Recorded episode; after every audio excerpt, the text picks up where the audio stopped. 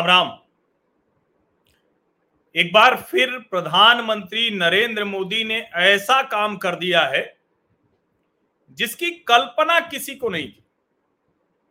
और भारतीय राजनीति में विमर्श तय करने के लिहाज से ऐसा नहीं है, बहुत से नेता रहे हैं, एक से एक शक्तिशाली रहे हैं अपने समय में, जवाहरलाल नेहरू रहे हों, इंदिरा गांधी रही हों अटल बिहारी वाजपेयी रहे हों पीवी नरसिंहा राव रहे हों, या फिर अभी प्रधानमंत्री नरेंद्र मोदी हों, ये सब ऐसे नेता रहे कि जिनको बहुत शक्तिशाली नेता के तौर पर माना जाता रहा। इन सबको लेकर एक, जिसको कहते हैं ना कि विपक्ष इनके आगे बहुत कुछ करता हुआ नहीं दिखता था। लेकिन फिर भी ऐसा कभी नहीं हुआ कि कोई एक ही नेता सारे विमर्श तय कर दे। और वो विमर्श भी कुछ ऐसी जगहों पर भी, जहाँ लगता है कि एकदम से अब नरेंद्र मोदी इस पर क्या बोलेंगे, इस पर उनके पास बोलने के लिए क्या होगा?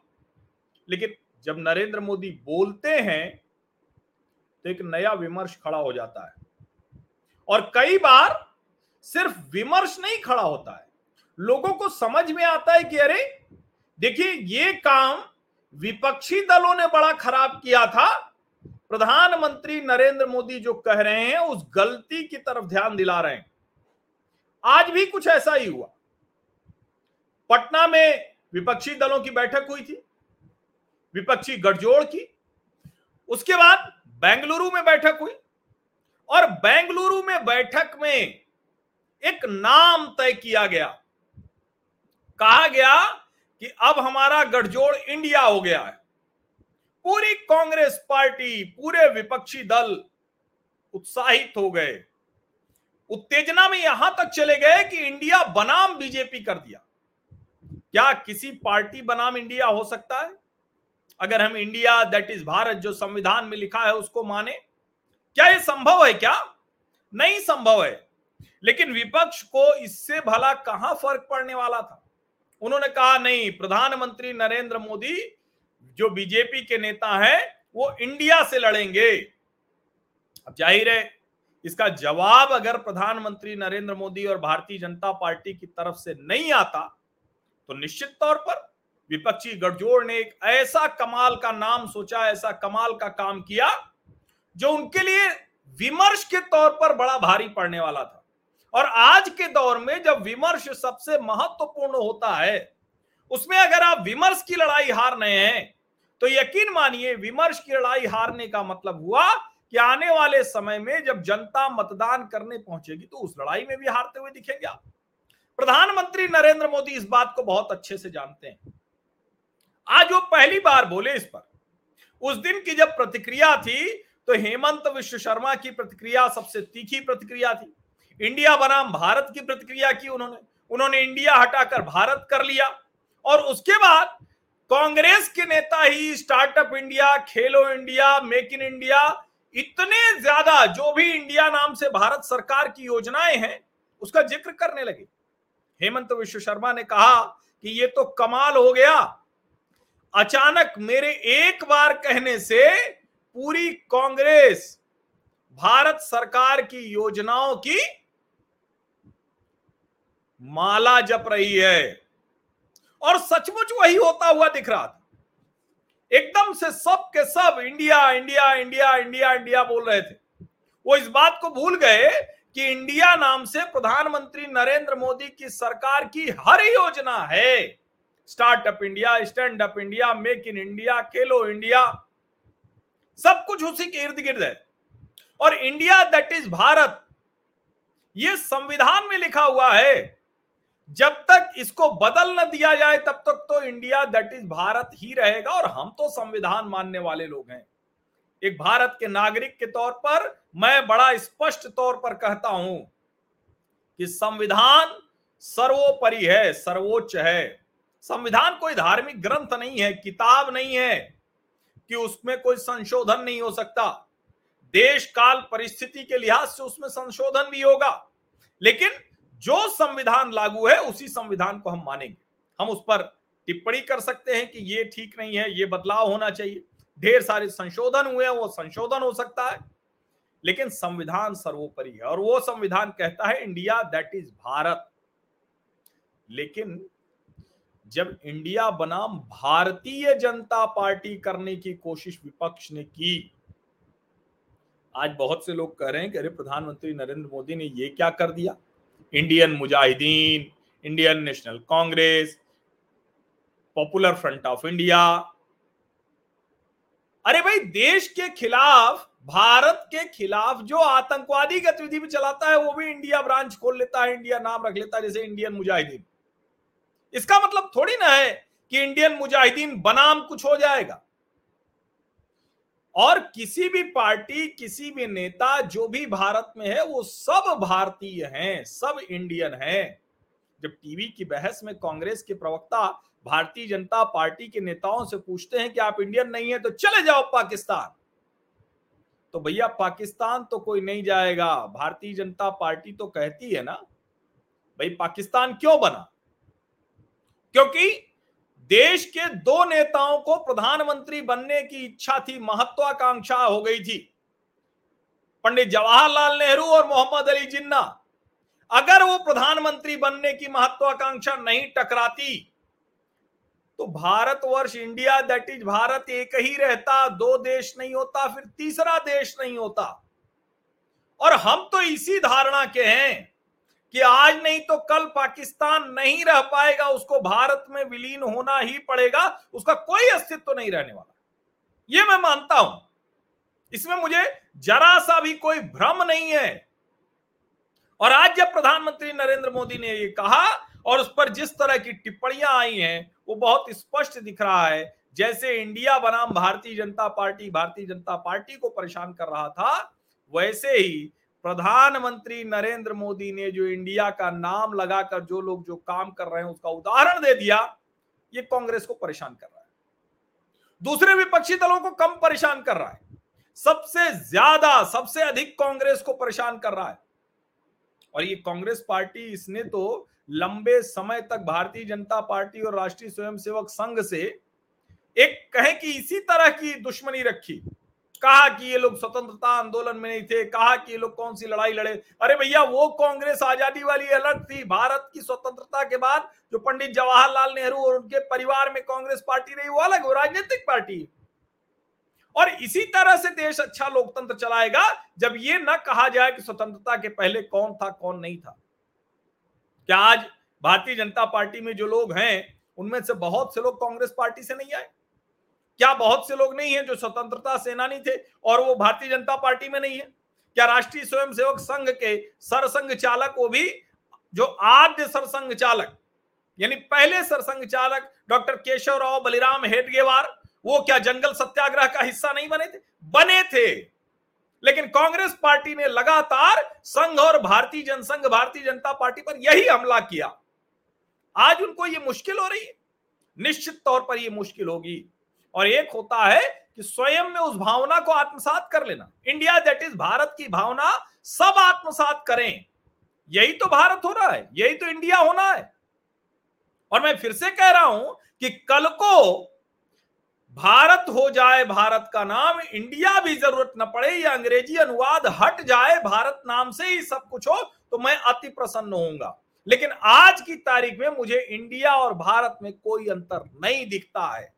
लेकिन अगर कोई ये सोचे कि इंडिया का नाम लगाकर और वो सब पर हमला करेगा और उसके ऊपर कोई हमला नहीं करेगा तो ये तो संभव नहीं है।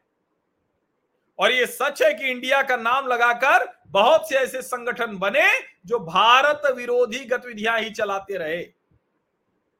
कश्मीर का नाम लगाकर, कश्मीर का नाम लगाकर कश्मीर विरोधी गतिविधियाँ ही लगातार चलती रही। लंदन, अमेरिका से लेकर जम्मू कश्मीर और देश तक में लगातार ये काम किया जाता रहा। इसलिए ये वाला कहना कि प्रधानमंत्री नरेंद्र मोदी ने आतंकवादी संगठन से तुलना कर दी या देशद्रोही कह दिया विपक्षी दलों को, इस विमर्श को मैं ठीक नहीं मानता हूँ। प्रधानमंत्री नरेंद्र मोदी बहुत स्पष्ट तौर पर कह रहे हैं कि नाम लगा लेने से काम नहीं बदल जाता है और किसी भी भावना को आत्मसात करना अलग होता है। और उसका आवरण लेना अलग होता है। प्रधानमंत्री नरेंद्र मोदी, मैं कई बार कह चुका हूँ, फीडबैक के आधार पर काम करते हैं। पब्लिक फीडबैक क्या है? जिस दिन से इंडिया नाम लगाया, विपक्षी गठजोड़ ने अपने शॉर्ट फॉर्म इंडिया, उस दिन से देश में, और मैं तो चूँकि उसको बहुत ट्रैक करता हूँ, जिसको सोशल मीडिया सब कहते हैं, मैं उसको डेमोक्रेटिक मीडिया, न्यू मीडिया कहता हूँ, उस पर जनता यही कह रही है कि भला कैसे कोई विपक्षी गठजोड़ अपने आप को इंडिया कह सकता है? अब चूँकि यूपीए के साथ इतना भ्रष्टाचार, इतने घोटाले, इतने बुरे काम थे, पॉलिसी पैरालिसिस था, उसको आगे बढ़ाने की स्थिति नहीं थी। और नीतीश कुमार, जो उसके अगुआ थे, सूत्रधार थे, कहा जाता है कि वही इंडिया नाम रखने से नाराज़ थे। लालू जी भी चले गए थे। अब कौन नाराज़ था, कौन नहीं था, ये तो नहीं हम तय कर सकते हैं। खबरें ही आती हैं। लेकिन ये तो सच है कि नाराज़गी दिख रही थी।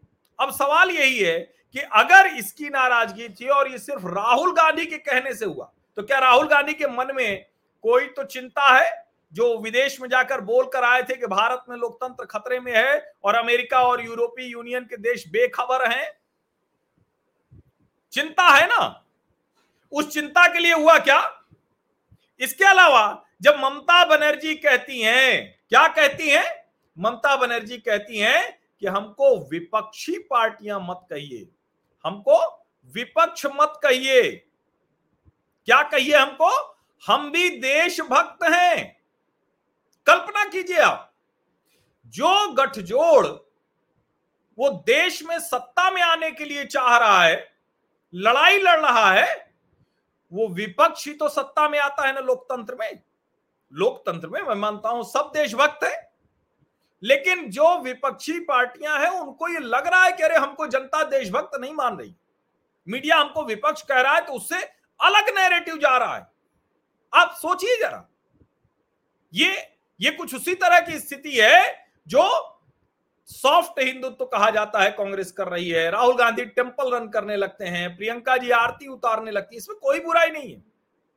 लेकिन राजनीतिक विश्लेषक के तौर पर, एक पत्रकार के तौर पर मैं देखता हूँ कि ये कोशिश क्या है। ये कोशिश वही है कि हमारे ऊपर कोई छवि चिपक गई। आप कहते हैं ना, सामान्य व्यक्ति भी अपने जीवन में कहता है कह रहे भाई, हमारी छवि ऐसी बन गई कि हम तो कुछ कहते ही नहीं, सही समय पे कुछ बोल ही नहीं पाते हैं। ये कहते हैं कि हम किसी भी तरह से जो हमारी छवि है, उस छवि के साथ हम हमारा छवि और हमारा जो काम है वो दोनों अलग अलग दिख रहा है। ये आता है ना? ये कई बार कहा जाता है। कहते भाई, हमें अपनी छवि बदलनी है। हमको थोड़ा आक्रामक छवि बनानी तो छवि तभी बनानी पड़ती है जब आपके बारे में लोगों के मन में एक धारणा बन जाती है। तो क्या इंडिया नाम रखने में विपक्षी गठजोड़ के मन में यह धारणा थी कि उसको कहीं ना कहीं जो मुश्किल है देश के साथ और इसलिए विपक्षी पार्टियों को कहना पड़ा कि अरे भाई, हमको देशभक्त कहो। हम देशभक्त हैं। ये वही स्थिति है क्या? जो मुस्लिम परस्त होने का आरोप लग गया तो नहीं भाई, अरे हम नहीं है। इसीलिए मैं कह रहा हूँ, प्रधानमंत्री नरेंद्र मोदी ने जो कर दिया है, इसकी कल्पना नहीं रही होगी विपक्षी गठजोड़ को। और इसीलिए मैंने विस्तार से ये बात की। मैंने आपको एक एक बिंदु पर बताया। और मैं आपको एक बात और बताऊँ, जब तथाकथित किसान आंदोलन चल रहा था तो उस वक्त प्रधानमंत्री नरेंद्र मोदी के लिए कहा जाता था कह रहे ये तो ईस्ट इंडिया कंपनी बना लिए। जाने कितने विपक्षी नेता इस तरह की बात करते थे, चर्चा करते थे। ये क्या था? और आज अगर प्रधानमंत्री नरेंद्र मोदी कह रहे हैं कि इंडिया तो ईस्ट इंडिया कंपनी में भी लगा हुआ था तो क्या हुआ? तब आपको लग रहा है कि अरे हमको क्या कह दिया? अब नैरेटिव की लड़ाई ही चलने वाली है। और ये जो विमर्श की लड़ाई है, कई बार होता है ना कि आप माहौल देखते हैं, चारों तरफ़ किस तरह का वातावरण बन गया है, उसके आधार पर सोचने लगते हैं। आप भूल जाते हैं कि आपके अगल बगल क्या हो रहा है। आपके बिल्कुल नज़दीक में जो हो रहा है, आप उसको भी भूल जाते हैं। और मैं लगातार उसी दिन से कह रहा हूँ, फिर से दोहरा रहा हूँ कि इंडिया, किसका इंडिया, कौन सा इंडिया? ये भारत, इंडिया बनाम भारत। इसकी लड़ाई, इसके विमर्श की बात तो होगी ही होगी।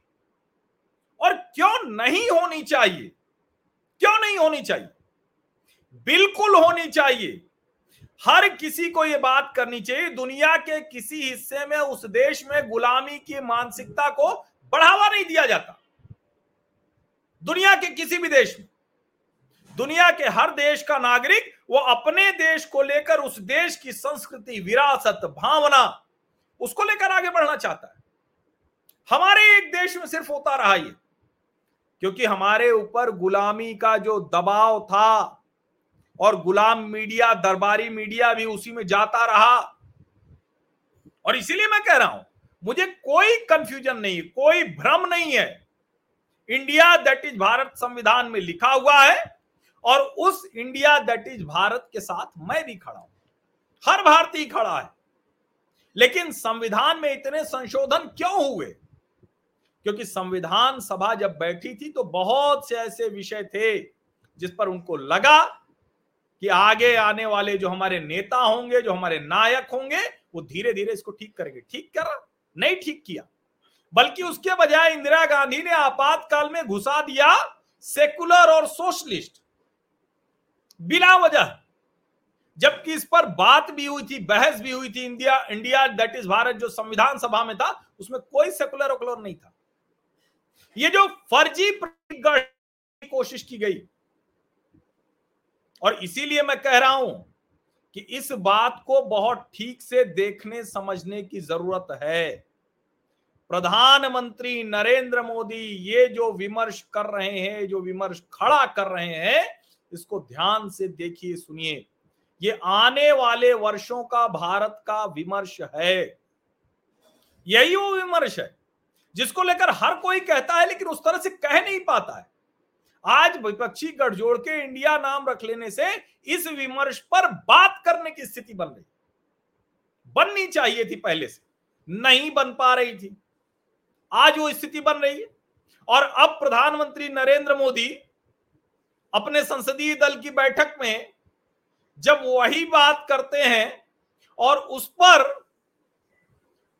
जब प्रतिक्रिया आती है, मैं फिर से दोहरा रहा हूँ, जिस दिन से इंडिया विपक्षी गठजोड़ के शॉर्ट फॉर्म का नाम बना था, उस दिन से क्या था? तुम इंडियन हो या नहीं हो बताओ, नहीं तो पाकिस्तान चले जाओ। ये सोच रहे थे कि जो पाकिस्तान के समर्थन में जब कोई बोलता है, उस पर कोई कहता है, पाकिस्तान चले जाओ। जब भारत पाकिस्तान के मैच में पाकिस्तान की जीत पर खुश होने वाले को कहा जाता है, पाकिस्तान चले जाओ।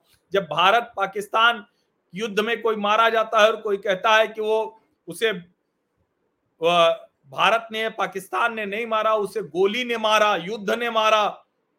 जब इस तरह के फर्जी विमर्श गढ़ने की कोशिश होती है तब कहा जाता है पाकिस्तान चले जाओ। और जब दुनिया में हमारा विमर्श कमज़ोर करने की कोशिश होती है, तब कहा जाता है पाकिस्तान चले जाओ। लेकिन मैं फिर से कह रहा हूँ कि पाकिस्तान चले जाओ, इसीलिए कहा जाता है कि आज पाकिस्तान से सिर्फ़ और सिर्फ़ भारत विरोधी गतिविधियाँ चलाई जाती लेकिन पाकिस्तान है हमारा हिस्सा। आज नहीं तो कल उसे इसी तरफ़ आना पड़ेगा, कोई विकल्प नहीं है। कोई विकल्प नहीं। मैं फिर से दोहरा रहा हूँ, कोई विकल्प नहीं है। प्रधानमंत्री नरेंद्र मोदी इसी की बात कर रहे हैं। उसी इंडिया दैट इज़ भारत के नैरेटिव पर अब आगे चर्चा होने वाली है।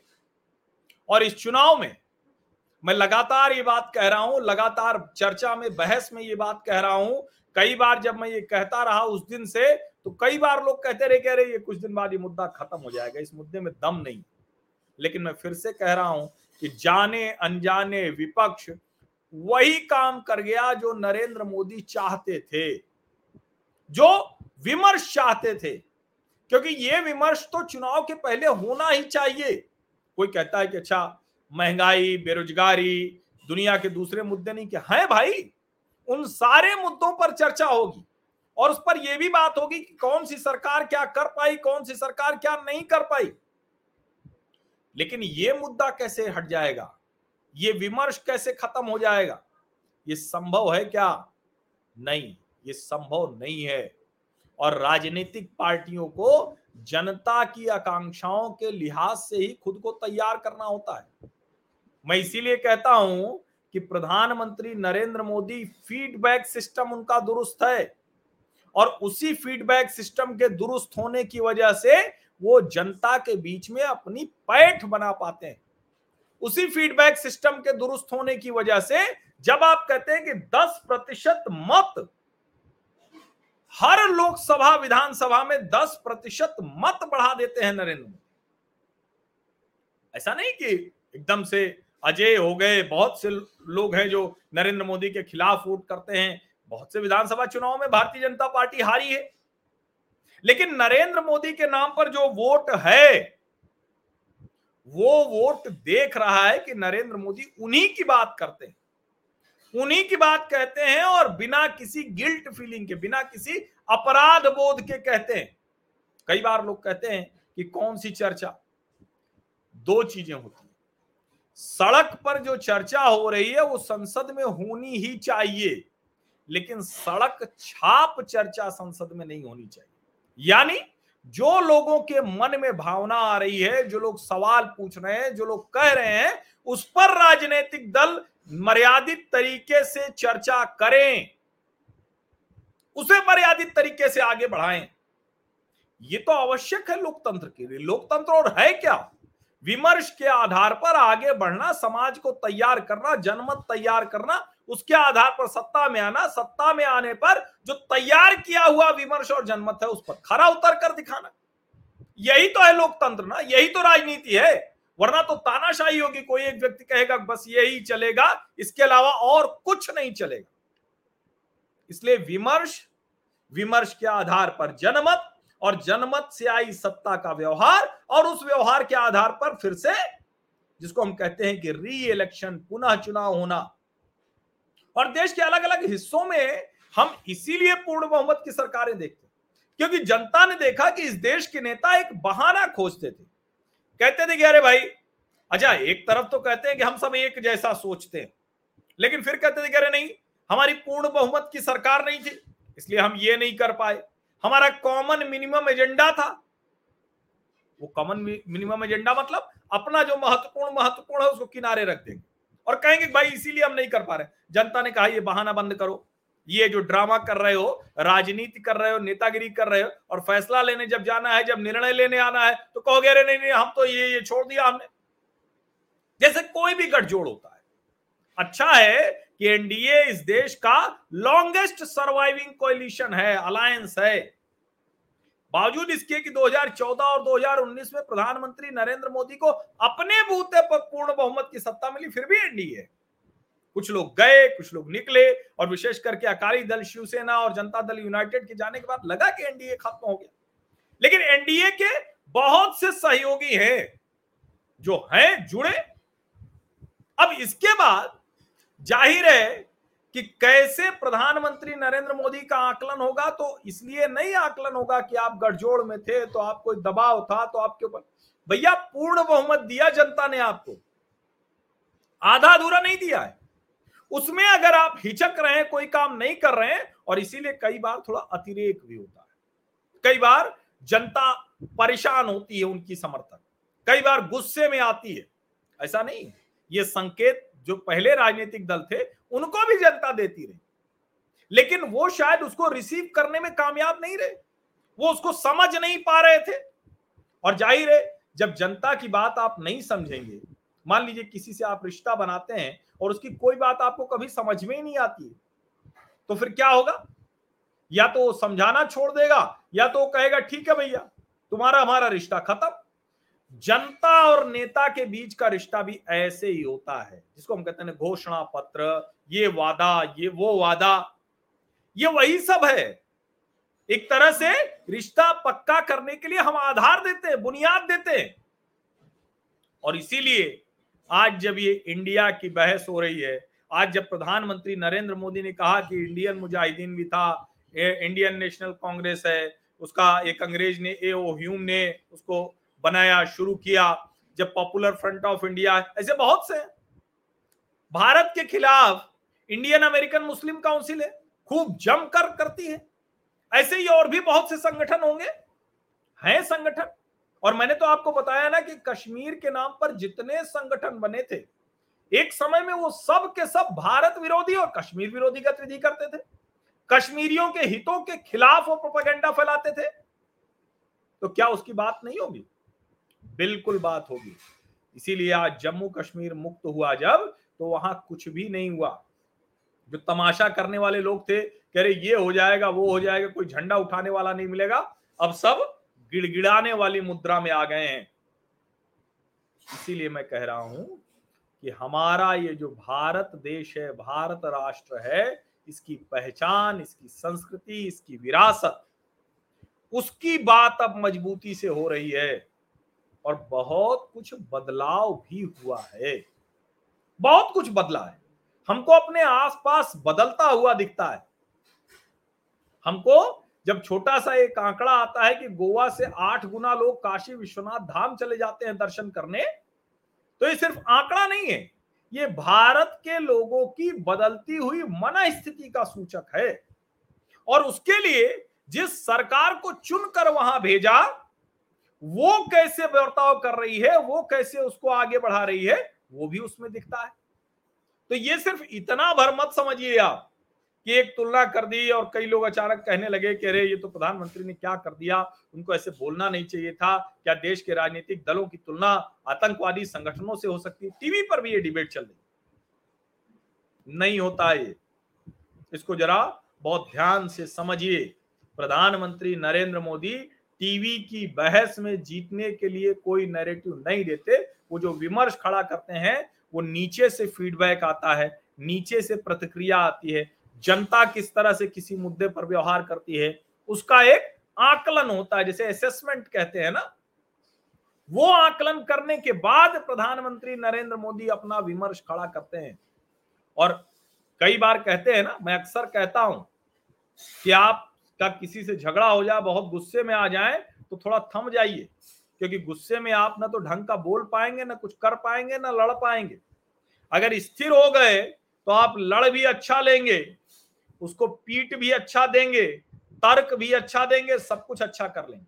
और इसीलिए आप देखिए, जब प्रधानमंत्री नरेंद्र मोदी किसी विषय पर बोलते हैं, किसी भी विषय पर तो वो समय लेकर जवाब देते हैं। कई बार होता है ना कि अच्छा इस विषय पर अभी प्रधानमंत्री क्यों नहीं बोल रहे ये अक्सर हम लोगों के मन में आता है, कई बार लगता है कि इतना महत्वपूर्ण मुद्दा है। और हम जैसे जो लोग, जो पत्रकार हैं, राजनीतिक विश्लेषक हैं, हम भी कई बार ये सोचते हैं कह रहे गजब है।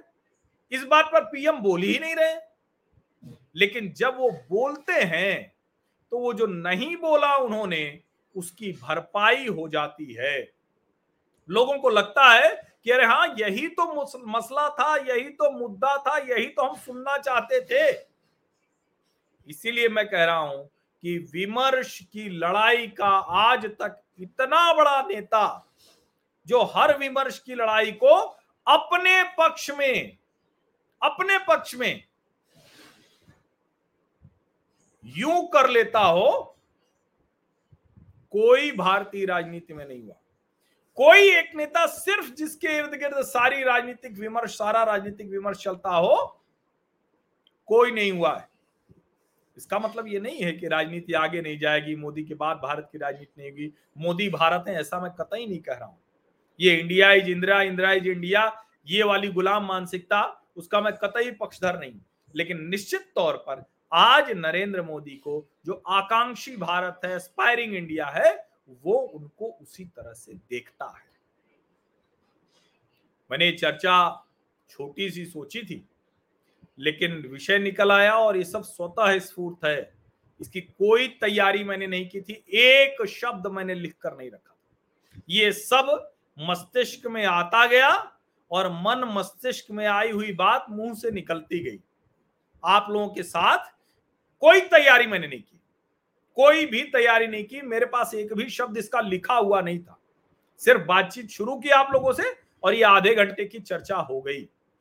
फिर से सुनिए, सुन के पॉइंट बनाइए, उसको आगे बढ़ाइए और इसे साझा ज़रूर कीजिए अपने व्हाट्सएप समूह में, अपने सोशल मीडिया मंचों पर एट मीडिया हर्ष टैग करके। सब्सक्राइब ज़रूर कीजिए। नैरेटिव की लड़ाई, विमर्श की लड़ाई लड़नी है तो क्या है? Narrative building is a continuous and consistent process एक दिन का नहीं है। और इस लड़ाई को बड़ा करना ही पड़ेगा। मैं बार बार कहता हूँ, आर्थिक सहयोग मत कीजिए, कम कीजिए। ठीक है, कोई दिक्कत नहीं, उतना मैं सक्षम हो जा रहा हूँ। उतनी मैं मेहनत कर लूँगा।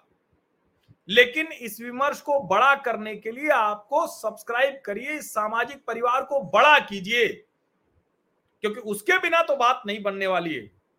और मैं फिर से कह रहा हूँ दूसरा झूठ के आधार पर नैरेटिव बनाने वाले, विमर्श बढ़ाने वालों की जमात बहुत बड़ी है। मैं फिर से कह रहा हूँ, दावे के साथ, जो मैं कहता हूँ ना, सार्थक, सकारात्मक राष्ट्रीय विमर्श, किसी का एजेंडा नहीं चलने दूँगा, अपना भी नहीं। वो फिर से मैं दोहरा रहा हूँ, ये मेरा वादा है आप लोगों से। लेकिन जब ये लड़ाई, मैं अकेले लड़ रहा हूँ बिना किसी गिरोह बंदी के तो फिर इसमें आपको तो साथ देना ही पड़ेगा। ये आपकी नैतिक और सामाजिक ज़िम्मेदारी है। India that is Bharat. जब तक पूरी तरह से सिर्फ़ भारत नहीं हो जाता है, उसके हर नागरिक की ज़िम्मेदारी बनती है। आप सभी का बहुत बहुत धन्यवाद इस चर्चा में शामिल होने के लिए। और मैं तो कहूँगा कि इसके छोटे छोटे टुकड़े काटिए। अगर आपको लगता है कि पूरा वीडियो भेजना ठीक नहीं है बड़ा हो जा रहा है तो छोटे छोटे वीडियो काटिए उसको भेजिए लेकिन ये चर्चा देश के हर व्यक्ति तक पहुंचनी ज़रूर चाहिए। बहुत बहुत धन्यवाद।